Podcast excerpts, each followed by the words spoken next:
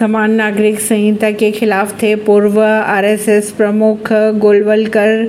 कांग्रेस नेता मनीष तिवारी ने किया दावा।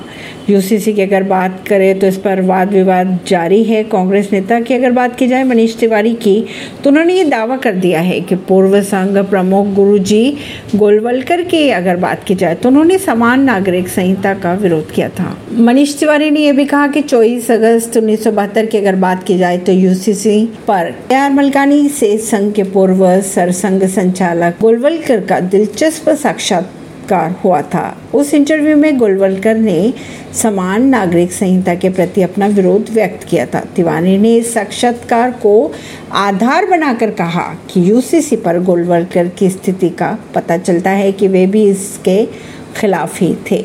इस मुद्दे पर हाल ही में पीएम मोदी ने भोपाल में संबोधन किया था। उन्होंने कहा था, आजकल यूसीसी के नाम पर मुसलमानों को भड़काए जा रहे हैं। पीएम ने यह भी कहा कि एक परिवार में एक एक नियम होना चाहिए।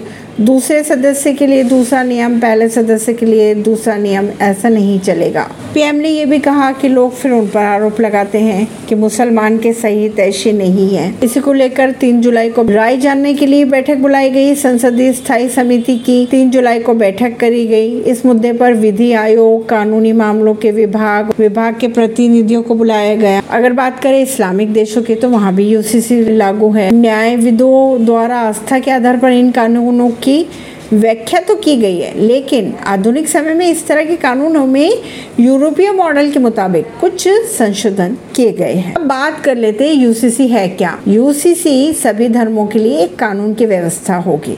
हर धर्म का पर्सनल लॉ होता है, जिसमें शादी, तलाक, संपत्तियों के बंटवारे सब अपने अपने तरीके से होते यूसीसी लागू हो जाने के बाद सभी धर्मों में रहने वाले लोगों के मामले सिविल नियमों से ही निपटाए जाएँगे। यूसीसी का अर्थ है शादी, तलाक, बच्चा गोद लेना या उत्तराधिकारी को घोषित करना या संपत्ति के अधिकार से जुड़े कानूनों की सुव्यवस्था करना होगा। अब ये सभी चीज़ें यूसीसी लागू होने के बाद सबके लिए एक जैसा कानून बन जाएगा। ऐसी ही खबरों को जानने के लिए जुड़े रहिए जनता सरिश्ता पॉडकास्ट से प्रवीण दिल्ली से।